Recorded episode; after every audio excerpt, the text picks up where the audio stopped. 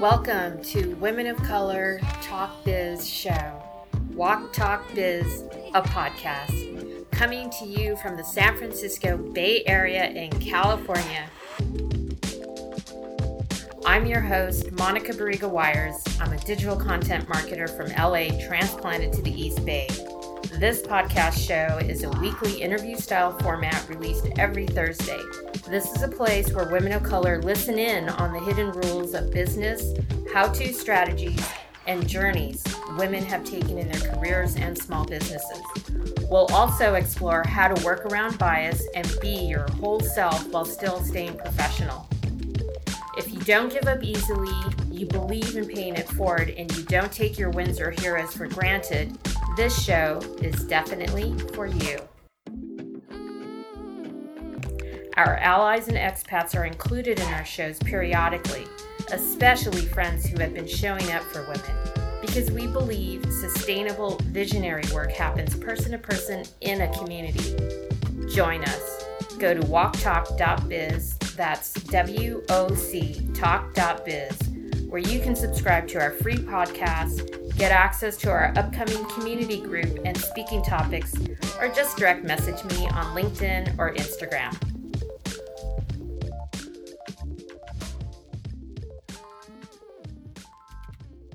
My guest today is Anya Kanifolska, an expat from Ukraine.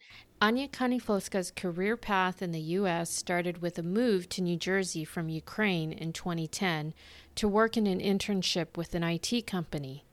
After a year and a half, Anya moved to California where she began to study project management and worked in the localization industry for three years as a program manager servicing a Fortune 100 client. Recently, Anya joined a software e commerce company as a project management office analyst, where she coordinates the efforts of building products and financial reporting for investors.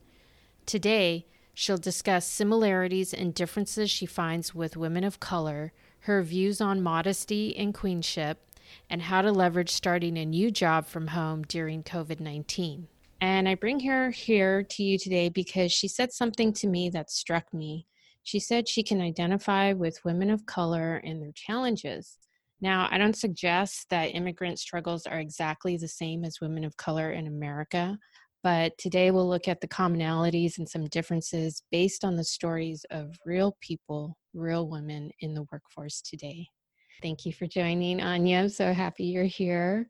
I'm just curious, um, why did you make that comment on our last conversation when we met up? And can you explain to us what it is that you see as an immigrant or expat? Describe your experience for us, please.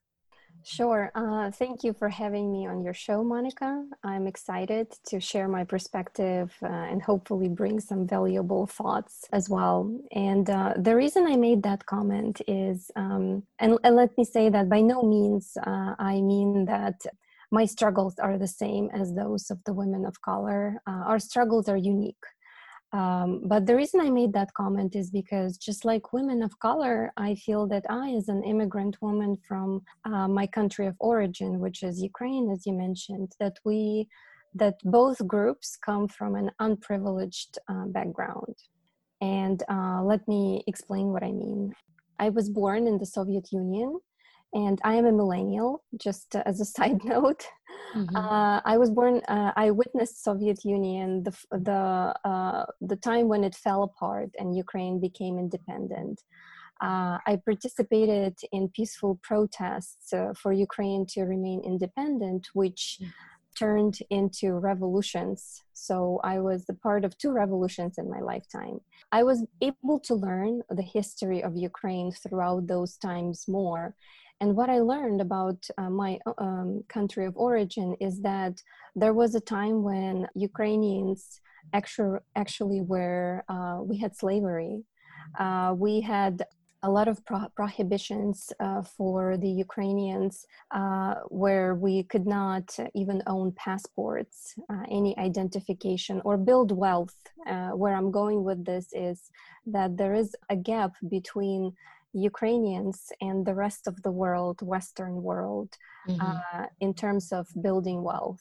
And the reason I'm saying this, I draw a parallel between what Ukrainians experienced and people of color, and specifically women of color, experienced in the United States. Based on what I learned, is that uh, women of color are experiencing multiple difficulties, uh, and historically they had a hard time getting into schools. Just just being noticed and just having the same kind of visibility in the society as um, as white women, for example, and. Mm so that's where my comment comes from mm-hmm. and as i mentioned uh, it doesn't mean that i think that our struggles are exactly the same but i do understand i can relate to those struggles mm-hmm. and i um, basically feel uh, sympathetic and the word that i'm looking for is i feel solidarity with the women of color. I'm curious has it changed much in your home country? Those feelings of being um, people in your home country uh, mistreating Ukrainian women in, in the way that you describe is what what is different or or maybe mm-hmm. it's not that much different from back then well um, ukraine still remains a patriarchal country mm-hmm. however i do see changes i do see changes happening um, in the women and men of my generation and younger uh, mm-hmm. I think that uh, women are claiming more rights. Mm-hmm. And and just uh, just to give you more context, uh, in Ukraine, women have a right to do everything. We have a right to vote, to work. Uh, there are no restrictions like that, mm-hmm. but there are also um, heavy heavily imposed responsibilities on women just from the society perspective yes as a woman you can do everything you want get an education uh, mm, find a job but also you're supposed to do this this and that because it's your responsibility as a woman. What's the this what are the responsibilities that you're you're alluding to? I am referring to if you are married then most likely taking care of the house and cooking would be considered your responsibility. Um, when you start having children, most likely you will be uh, responsible for being, you will be the primary caretaker of your child. Mm. And and, and as I mentioned, uh, these ch- things are changing with the people of my generation and younger. Mm. But I grew up uh, with uh, that worldview where a woman was responsible for everything, but she also had the right to do everything. So mm-hmm. that's a that's hard to balance, as oh, we all yes. know if we have kids. Um, that's true. Yes. That's yeah. That's so you're basically doing it's really not an equal situation. You're doing a little bit more work in that case uh, exactly. than, than your husband partner. um, and how do you manage it? Because you have children, right? I have a daughter. Uh, uh-huh. Yes, she's six years old. And uh, my husband is also from Ukraine. I am lucky in a way that he is. Um, uh, he's someone who is, opposes all, all the patri- patriarchal uh, uh, rules uh, that are that exist in Ukraine. He just mm-hmm. comes from a family where that's that was not a rule that a woman has to do everything. So, mm. uh, in this sense, I, I have help. Uh, I have partnership where I feel that I can focus on other things and um, I can delegate, or we can just decide who is responsible for what in our family, so that I don't do everything. You're very fortunate. That's awesome. That's so critical, right, for a career. Yeah. Definitely, a career. That's yes, yeah, that's good to hear. And I'm kind of uh, curious here on my my next set of questions. Um, so, are there other similarities with women of color that you find uh, speak to you, or that you can identify with on some level, other than what you've already described?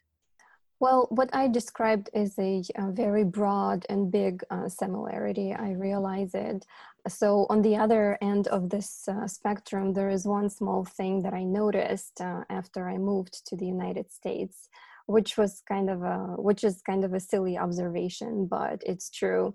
Women of color, specifically African American women, uh, and Ukrainian women, are similar in a way that they that both groups like to look sharp and dress up and in my opinion look bright mm-hmm. so that's one thing i noticed compared to uh, other groups, uh, other um, groups of women in the United States. Mm-hmm, mm-hmm. Yeah, a very feminine aspect.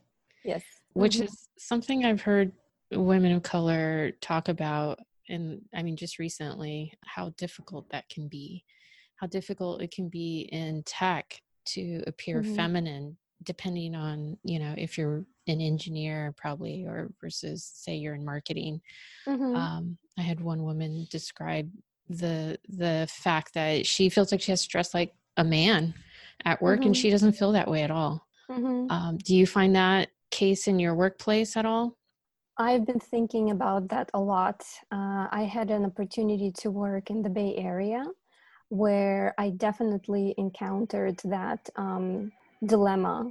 Mm. I uh, I like my feminine side and I like to use makeup, for example. I like to wear heels and I stood out basically in my work environment if I was doing both makeup and heels. I think I just found a balance for myself where I can still cater to that feminine side and do all those things that I like, but also I took my time to analyze why why do I like to wear heels? Why do i need to have the uh, the the makeup why do i need to wear makeup every day? And i made some like small adjustments maybe. Maybe it's not necessary for, for me to wear heels every day. It's more comfortable not to actually. One thing uh, also that helped me conclude the whole thinking process is an opinion that was expressed by one of the women tech leaders. She's the coo of facebook Oh, Sheryl Sandberg. Yes, exactly. Yes. Uh, I liked what she said about women that m- women are multidimensional. They can express themselves in the way they want, and we should not be attaching any labels to whether a woman is wearing makeup on uh, and she is a part of the engineering team where where it's not common maybe where you are supposed to wear jeans t-shirt and comfortable shoes. If a woman is wearing uh, heels and makeup let's not put any labels on it and let women express themselves the way they want. So that that really helped me to hear those words and i am not quoting her directly i am just um, making uh, inferences from what she said mm, and that helped okay that did help a lot yes mm-hmm. yeah that's uh that's interesting um yeah i kind of feel like well two things um it seems to me that the higher up you go, the more leverage you have in how you come come to work is what I've noticed. how you show up. True. And then on the flip side, you still have to be yourself, right? So mm-hmm. you make adjustments as you said, right? You you mm-hmm. find ways to still express yourself. I mean, I you know i am feminine too on one level but on the other next uh, the other side you know i like to wear pants i don't like to wear dresses mm-hmm. so um, that's always been a sore point for my family and mm-hmm. uh, but i just i don't know it's uh it seems like it's always a balancing act uh, on yeah. for me you know as well and it's like okay you know sometimes i just want to totally do a you know like cut my hair super short and you know do something really different and it's mm-hmm. yeah you kind of have to have carry the attitude with it too right because i know there's one woman who's a cmo and she worked at uber and mm-hmm. she's uh she's not us born she's i forgot where she's born but she's she looks like she's african right mm-hmm. and she worked with she's famous she worked with spike lee and whatnot the filmmaker and um, she has no qualms about showing up big in her outfits and her clothing and her mm-hmm. makeup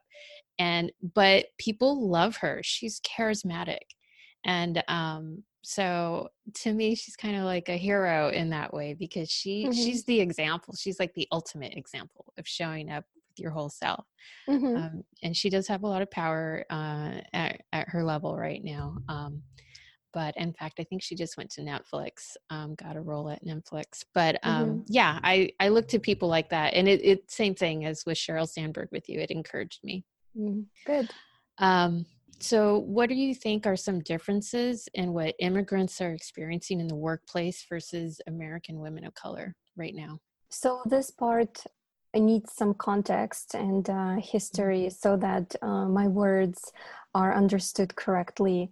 Mm-hmm. Um, I uh, mentioned uh, earlier that I participated in revolutions in Ukraine. A lot of our, a lot of the protests that Ukrainians had in the last several years are due to multiple reasons, but one one main primary reason is because we felt oppressed by another country.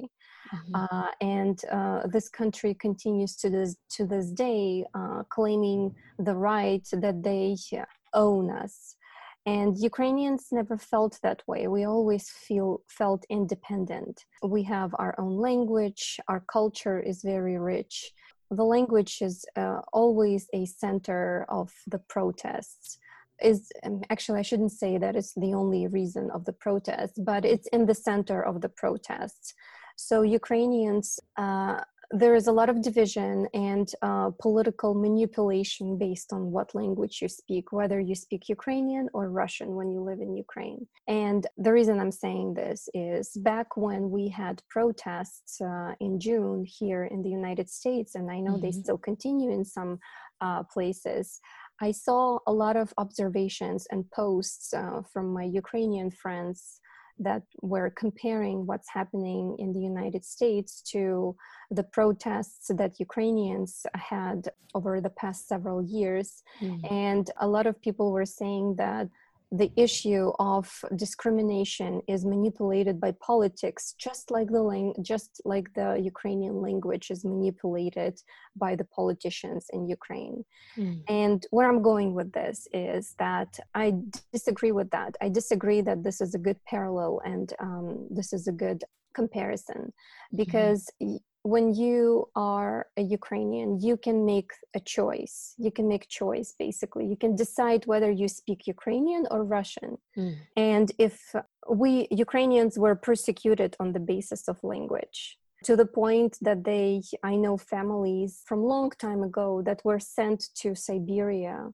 that were basically exiled to Siberia because just because they follow Ukrainian traditions and speak the language. So there is a very rough history behind just speaking Ukrainian. Wow. Uh, again, where I'm going with this is that if you don't want to be exiled or persecuted or discriminated against, at least you can make a choice. You can speak you cannot you can choose not to speak ukrainian not to mm-hmm. experience all of those consequences when you are a person of color when you're a woman of color you have no choice because right. it's the way you look it's the basic primary thing you cannot and you don't have to change about yourself that's where i see the biggest difference is mm. that as a white woman i can decide i can choose what what to do not to be discriminated against Mm-hmm. But as mm-hmm. a person of color, you have no choice because uh, you are discriminated uh, based on the very basic thing that you cannot and you should not even be thinking about changing. Wow, great insight there. That reminds me of the Mexican American experience as well, because, you know, my mother's generation was taught not to speak Spanish. Mm-hmm. Um, you know, the people would get ostracized, and she's from so she was from South Texas. And uh, so I grew up not learning Spanish. And mm-hmm. um, my grandmother spoke Spanish around me, but I didn't spend enough time around her to be able to catch on. I knew a little bit, but uh, mm-hmm. uh, and then you know my my stepfather was Caucasian, so um, I didn't have the opportunity. But my generation was all about in college the experience was you take chicano studies you take latino studies you take mm-hmm. uh, latin american literary courses you know um, so there's a pride in the culture in my generation mm-hmm. um, but it's a shame because i'm not fluent but my oldest sister is she had the opportunity to learn mm-hmm. through family um, but yeah always dealing with that issue of you know hide your culture it, it doesn't feel good you know so i'm one of yeah. the people who went back and decided to to embrace my culture and so there's some things that i do do for mm-hmm. mexican american culture that's based uh, in mexico like day of the dead celebrations mm-hmm. that my siblings don't even do um, so that's a that's an interesting thing that you as a person who is has families from other countries or i mean you, you're an immigrant you can still embrace some things take things back that you had to give up in the past. Mm-hmm. But I'm sure when you go home, you're you're from what you just told me you must be hyper aware of which language you're speaking yeah well the things are changing now uh, i can choose to speak whatever language i want when i'm going back home mm-hmm. but but uh, it was a reality just several decades ago decades ago you had to really mm. be careful uh, which language you speak. And you mentioned that you mentioned something uh, I have a question about. Uh, you said that uh, if you spoke uh, Spanish, then you would be ostracized. Can you tell me more about that? Oh, yeah. Basically, anyone who's got Spanish speaking family members, they usually know this story. Um, I would say, um, you know, in the school environment, is usually where you hear this sort of thing happening, right? You would get punished in the school environment for speaking Spanish. Mm. And even as in the past, uh, a long time ago, I used to be an ESL teacher, and it was mm-hmm. all about English only in the class as well, mm-hmm. right, with adult. And mm-hmm. I have to say, after getting a BA in education and studying about languages, linguistics, and reading about studies that were done in Arizona with children, kids i found out kids can actually learn two languages no problem and in mm-hmm. europe you see this all the time right they usually yeah. learn three yes um, mm-hmm. it's just here in america that i hear this is such a big issue and so i've always disagreed with mm-hmm. english only an english only mentality about learning languages and mm-hmm. because of the studies that i read about in arizona where they had success teaching english and spanish and they had mm-hmm. um, you know a lot of crossover in the classrooms and the kids did really well so it's a falsehood basically this myth that you should only learn english as an expat being you know being here as an expat being an immigrant whatnot mm. um, and i yeah i fully support people holding on to their culture still you know mm-hmm. it's very sad to hear that uh, uh, children would even be punished very sad yeah i know yeah. the schools have changed their approach now but uh, knowing uh, understanding what you just explained to me also answers a lot of my questions uh, based on the conversations i had with some people from perhaps those generations that uh, were enforcing those rules mm-hmm. on children and you hear it in the news today too i mean I'm, things have mm-hmm. kind of hit the fan in mm-hmm. our culture here in america with the trump administration and so i've seen stuff online where people were speaking Spanish at a store, and other mm-hmm. people, other white people in the store would get angry at these Latino families speaking Spanish. And, you know, to me, it's like, oh my God, I would be so outraged yeah. you know because this country's built on immigrants you know? Exactly. And you know you know this history slavery and everything else. So um it's offensive to me mm-hmm. you know? And i just think to myself what would i do if i was in a store speaking spanish and someone lashed out at me? That is something that needs to be thought out thoroughly because i know yeah. you know inside i would be you know? You know um, i've been thinking about this subject a lot as well just because of everything i mentioned to you about speaking ukrainian versus russian. And uh, one thing that i've realized that me speaking a foreign language for someone is intimidating. You uh, you brought up a very specific uh, situation uh, if someone lashed out at me or at you uh, in the store for speaking your language, perhaps my reaction would be, why does me speaking my native language intimidate you? Mm-hmm. Just for the person who is lashing out at me to think about why they're having the reaction that they are having. Mm-hmm. But of course, we cannot expect for people to be understanding of that question or even wanting to answer that question but for me what i'm trying to say is that i realize that that intimidates people and it's not something i want to i'm not going to make them feel better it's my language i'm going to speak my language yeah i would say the only time i would i if i was speaking spanish the only time i would be very careful about that probably would be depending on what state i'm in because mm-hmm. some states are very racist and ha- people there mm-hmm. are more likely to be to be violent yes um, absolutely and mm-hmm. so i'm always aware of that um, and in mm-hmm. california you know we're kind of in a bubble here um, mm-hmm. even those sort of things happen it's not as bad as as other states. But you know you pick up when people are are feeling uncomfortable with your with your language. Is that mm-hmm. like an everyday thing in the store or at work or wh- where are the places where that happens? Well just like you said in california we live in a bubble so i have not experienced that in california. And plus um, many times i don't think people even know what language i'm speaking. Funnily enough uh, the only time when i when someone was had a hostile reaction to me speaking ukrainian was not even an american person. I was with my daughter in a park and i was speaking ukrainian with her. And then there was a lady who spoke Russian, for some reason she got very upset that I am teaching my daughter Ukrainian. But um, she is from an older generation and i have realized that an older generation they watch tv channels that have a lot of propaganda so mm-hmm. in a way not her fault that she is exposed that she is just exposed to all of that propaganda against the Ukraine against Ukrainians and Ukrainian language, but that's um, like a, a, separate issue. It's um, I, I have not experienced a problem with me speaking Ukrainian with anyone else in this country. What state were you in when that happened? That was in California, up in the mm-hmm. Bay Area. Mm-hmm. All right. Wow. That's that's interesting. I still I'm still shocked every time I hear those kind of stories because yeah. I'm from LA where it's so diverse and mm-hmm. you know uh, it's just an everyday thing that you take for granted the diversity there right mm-hmm. you don't think it's different in the rest of california but it is they, there's you know little microcosms of mm-hmm. differences mm-hmm. everywhere you go you know exactly so yeah. so the next uh the next question i had for you why is it important to be on a podcast and what compelled you to join join this one in particular in the first place um, I think the biggest reason is uh, just feeling of solidarity.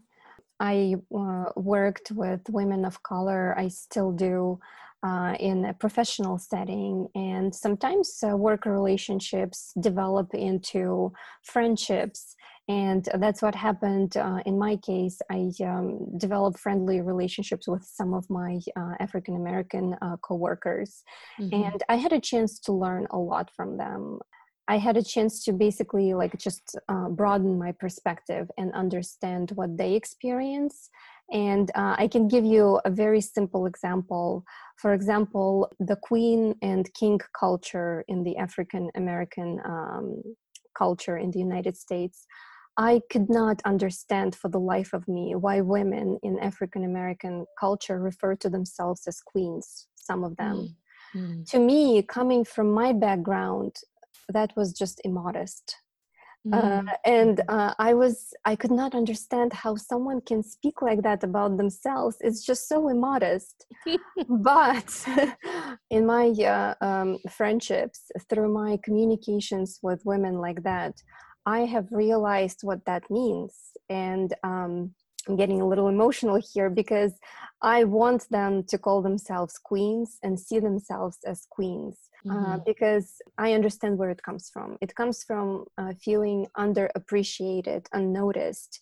It comes from uh, the desire to be confident in who you are, in the way you look, and just accepting yourself the way you are. So, so I just want, wanted to show solidarity and express that even being a Caucasian woman, I very much understand and can somewhat relate to the experiences uh, women of color are going through. Mm-hmm. And did you actually ask these women at work, what does this mean to you? Or is this just kind of what you surmised through conversations? I was afraid to ask that question directly, but uh, just like you said, I, I in, inferred from my conversations, and then I started to read and watch. Uh, I watched um, this Netflix uh, original uh, about Queen Bee, about Beyonce, uh, mm-hmm. and she talks about uh, the culture of queenship a lot. Mm. so that helped me understand this perspective to answer your question, I didn't want to ask this question directly, but I feel comfortable talking about it directly now as I understand it. Mm, queenship. Because, I love that. uh, because I can also explain why I perceived it uh, as a wrong thing. Because I come from a culture where a woman is taught to be modest and to always think about someone else before thinking about her own needs and serve other people's needs so Yeah, I can Mm-hmm. identify with that cultural background too. In Mhm. fact, I was just listening to a gentleman who's been in coaching, career coaching for like, I don't know, probably 20 years or so. And he points out that Latinos in America, they're taught historically to just work hard. And if you work hard long enough, hard enough, you'll be noticed. That's Mhm. not the case, you Yeah. know? So it's kind of similar. It's just like you're there to serve. Um, and I just kind of chuckled because I just couldn't believe that he had my demographic down so well because I've Mhm. struggled with those things myself and then Mhm. can finally realize, you know, through a lot of different work situations that that's, you know, always being modest is doesn't work in the work world. Right. And I'm not so sure that men are taught to be modest. Uh, so yeah, right. that, for me, that's the biggest question. Like, why am I supposed to be modest as a woman? What does that bring me? Like, Right. it, nothing. It's not about me in the end. When somebody is teaching you to be modest, it's it's definitely not about my needs. And then the other part of of some of that is how do you bring yourself out of that shell of being modest in the workplace and how do you develop it without seeming like a very cocky person, you know, which Mhm. nobody likes that, right? yeah. But men get away with it all the time and then i sometimes i've even seen you know where a woman will be coming out as being herself and being outspoken Mhm. and then people have issues with other women have issues with it Mhm. you know and i you know it's the training it's like myself i have to turn off that switch that says that wants to be judgmental towards other women Mhm. um i because i'm aware of it and i just thought they're just being themselves you got to give them the space to be themselves because Mhm. we're we're just dealing with so many obstacles Right. that we got to push through um, Exactly. and Sheryl Sandberg talks about this as well yeah it's something definitely how do you deal with that at work how how are you like how do you present and and you know show like be outspoken but at the same time manage like you know not coming off too cocky hmm I'm still working on that. I'm in work in progress in Mm, that regard.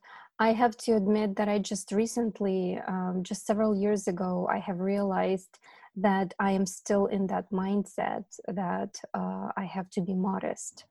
mm, Uh, but because I had a chance to work uh, with many uh, wonderful women who showed me a completely different mindset and behavior, and uh, that's what started my thinking process. Why? What are my values? Who am I? And like I said, I'm a millennial on the older side. On the, I think there is a term, elderly millennial. uh, so I started to think about who am I? Even at my age, I'm still rediscovering myself. Like, what is the combination of what is the proportion of modesty and confidence I want to have? So I feel like I'm still trying to figure it out. And I mentioned uh, Sheryl Sandberg, uh, Sandberg's words that women are multidimensional that sort of that is sort of a mantra that i have in my head that i keep repeating that even if i come across as too confident and cocky that's okay. I'm gonna uh, just accept that maybe i made a mistake in a meeting maybe i came across as that person. I'll uh, just accept that i made a mistake i'll, I'll move on mhm, or if i came uh, across as a shy personality for someone that's okay too. I'm gonna accept that and move on and just uh, redo like just act differently from now on. And if i make a mistake again that's okay. I'm gonna move on from that because it's impossible to focus on your work and con- con- constantly analyze your beh- behavior the way you Mhm. come across. What helps me now in the times of covid is that we all are remote i mean the jobs that i do they can be done remotely mhm. I work remotely now and I don't use my video a lot of the times in my uh, conference calls with my coworkers. What I realized that that creates a lot of comfort for me. I can focus on my work because I don't have to be thinking about how I come across to someone. I don't have to constantly keep eye contact, which is physically difficult for me. It just mm-hmm. creates uh, physical tension for me. Mm. And I know how important eye contact is. But I, I do want to feel comfortable too. So, working remotely, not having to use video all the time, I feel like makes me a better employee because I am more focused. I am um, more efficient too. And what about people in your workplace? Are they mostly without video when they're conversing back and forth with colleagues? Most of my coworkers they don't use video. Some mm. do uh, consistently, and I try to use video with them as well. Mm-hmm. Uh, but sometimes on a bad day, I just uh, apologize and say, sorry, not today. yeah, yeah, I've yeah. done that one too. and that's okay. It's not required to use a video. And I feel like, again, it's just a whole different world for me from uh, when I had to work in the office and continuously talk to people face to face. I realized how draining that is mm. for me mm. personally maybe not for everyone but that drains my energy uh, mm. uh, which i would rather preserve for something else interesting i know i was thinking too once folks start heading back towards their offices mm-hmm. when whenever that's going to happen who knows that's going to be a big transition right because yeah. now women they think about their hair their makeup their clothing you know uh, yeah. uh, all these things that you you know filter through in a day and and i just thought oh god yeah i know I, I think the same uh, exactly the same thing there is uh, some anxiety involved here like thinking that oh i would have to apply more effort uh, again yeah. And then on the flip side is like I actually I enjoy video because I do get to see the person's face. Mm-hmm. And I mm-hmm. think I do like, you know, a little bit more of an animated experience, I guess, or, you know, connection. And even though there's all those little quirks when you're doing video, like keeping your eye on the camera and all, mm-hmm. you know, all mm-hmm. these little rules, I, it's just something I picked up over time, you know, at YouTube actually was the place where everybody was on video. Like nobody, mm-hmm didn't use video yeah and and it, yeah i admit it does add sometimes it can add a little bit more pressure but um, i feel more fully engaged i guess that's what it mm-hmm. is. No, I absolutely agree with you. It does help you understand uh, the other person person's personality through video. If we can't do in in person, then at least video helps you connect with the person more. Okay. Um, how is your team dealing with Corona in the workplace right now?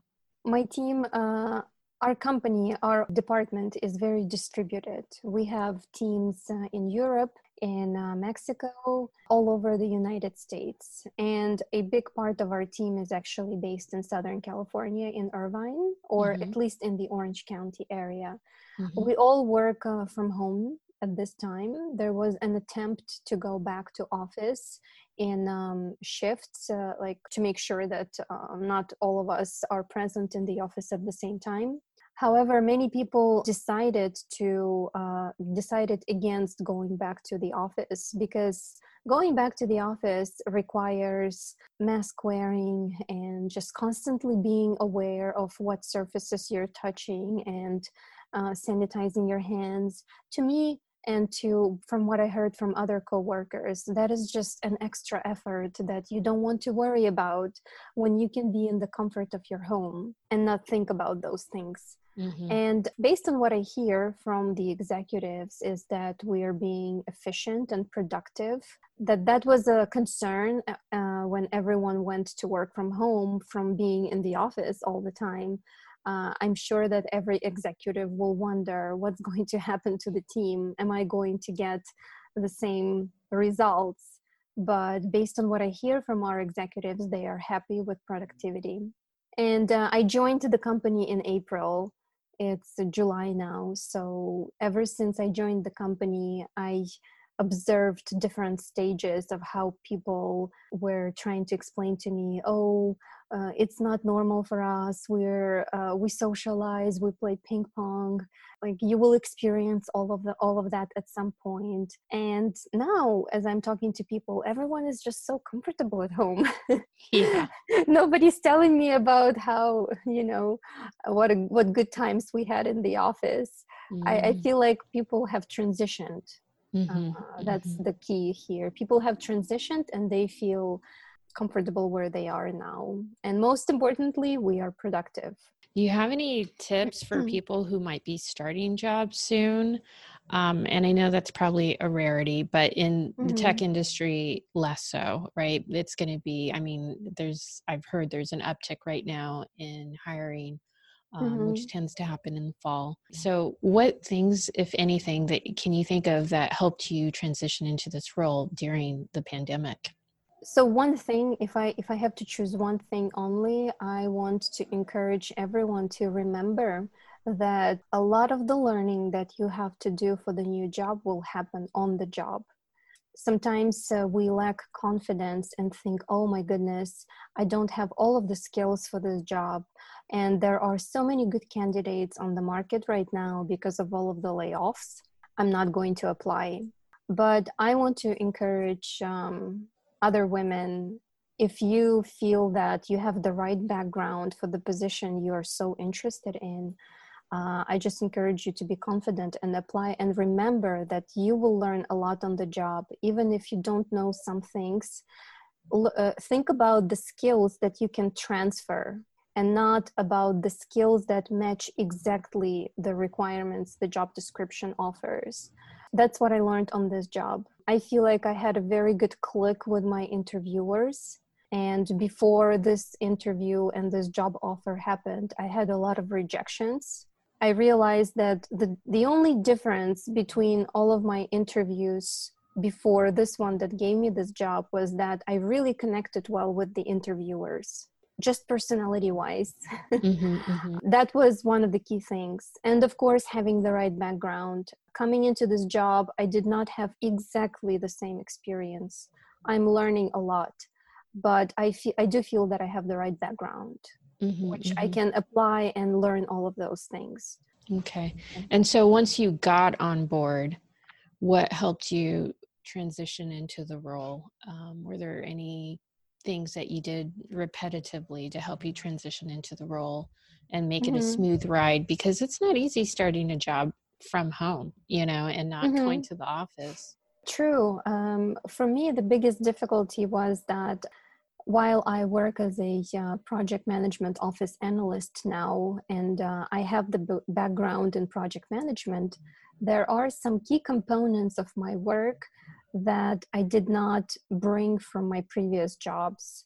Uh, things like reporting, for example, creating reports in Excel, creating presentations in PowerPoint.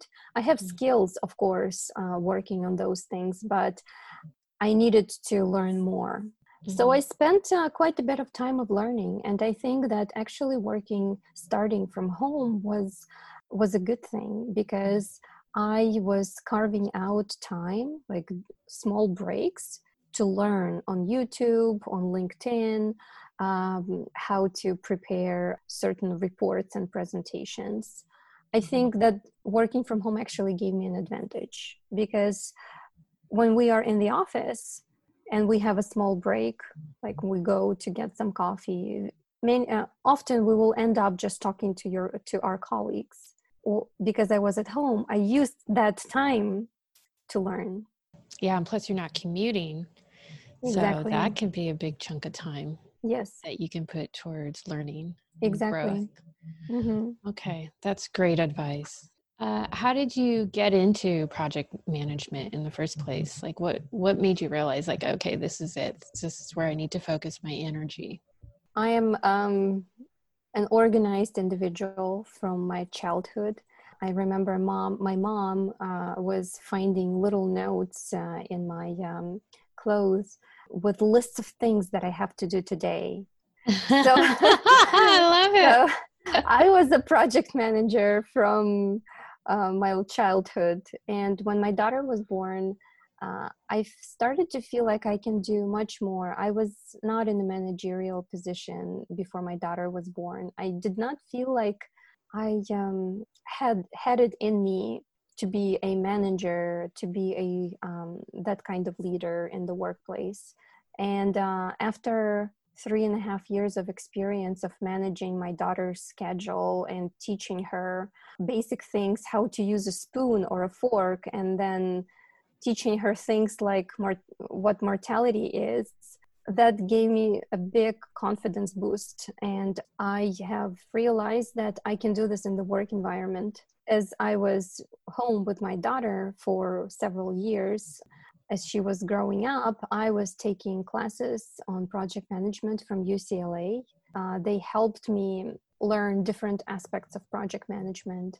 I also obtained a Scrum Master certification during that time mm-hmm. to help me understand how projects are managed managed in the tech world uh, these days. And um, I did bring some experience from my life in Europe as well. I worked in IT, and uh, I think all of those things combined helped me be where I am now. And where is, is your certification from UCLA? It's from UCLA. It's um, the extension extension department. Yes, mm-hmm. they have mm-hmm. a great extension department. Yes, yes, they do. Yeah, mm-hmm. I took a PR and entertainment when I mm-hmm. was in LA. There, it's really good. Mm-hmm. Um, yeah, yeah that I love their that department they have there. If you had one piece of advice for women looking to become a project manager analyst mm-hmm. or move into a, a manager role, what would that be? That one piece of advice. I think it goes in line with what I mentioned earlier. One thing is uh, you will learn on the job, so be confident that uh, even if your skills uh, do not match 100 100% you will have a chance to learn on the job. And i think that your employer, employer will uh, should offer you that opportunity to learn on the job. The other thing is probably just be confident and move on from the mistakes. Do not dwell on your mistakes because we all make mm. them i am talking a lot about it with my daughter right now that making mistakes is normal we just need to accept it and move on that's good advice i'm curious though because some places it's like there some places that i as having spent so much time contracting are more forgiving for mistakes and other places are not right yeah. and mm-hmm. I, guess it you know that might fall into categories of like how big the mistake was and whatnot yeah, yeah. but but is there do you have any insights as to being in a workplace that maybe is less forgiving. I mean, me personally, if I'm thinking if you're in a place that is so unforgiving or publicly shames for mistakes, it's mm-hmm. probably not the best place to stay. Yeah. But mm-hmm. um, do you have any any perspective on that? Yes, actually, I have experienced uh, a work in my environment where a minor mistake was blown out of a proportion. And um, i'm a pers- i'm a personality type that takes those things very close to heart. Mm. uh, i think my advice is more about how you we should deal with such things uh, emotionally ourselves. Because of course we have to ad- admit that we made a mistake dwelling on it and not forgiving ourselves for that mistake does not bring any good to anyone and to us in the first place mm-hmm. so admit, learn from it, just try to be as much objective about it as you can. Think about things what, that you're going to do in the future to avoid making a mistake like that and move on from it for your own good, for your emotional health. Yeah. And I think for, uh, from listening to managers over time too, I, that's one thing that did stick with me with one manager. She said, just do whatever you need to do to fix it so mm-hmm. that it's not a reoccurring thing. Right. Yes uh, mm-hmm. because that will drive people crazy. of course. Um, yeah. Mm-hmm. Um, okay, so that's about it, Anya. Thank you so much for giving us so many stories and many stories, detailed information on your history and your perspective. I love listening to you talk um, and how you break things down. It's it's really like it's wonderful. Thank you so much, Monica. I really really enjoyed our conversation too. Okay. All right. Thank you for inviting me. Yeah. Until next mm-hmm. time, um, and I, I do hope there'll be a next time. Um, we'll see where you're at down the road and get a little yeah follow up if, if you're interested. Of course. I would love to. Okay. All right. Bye. Bye.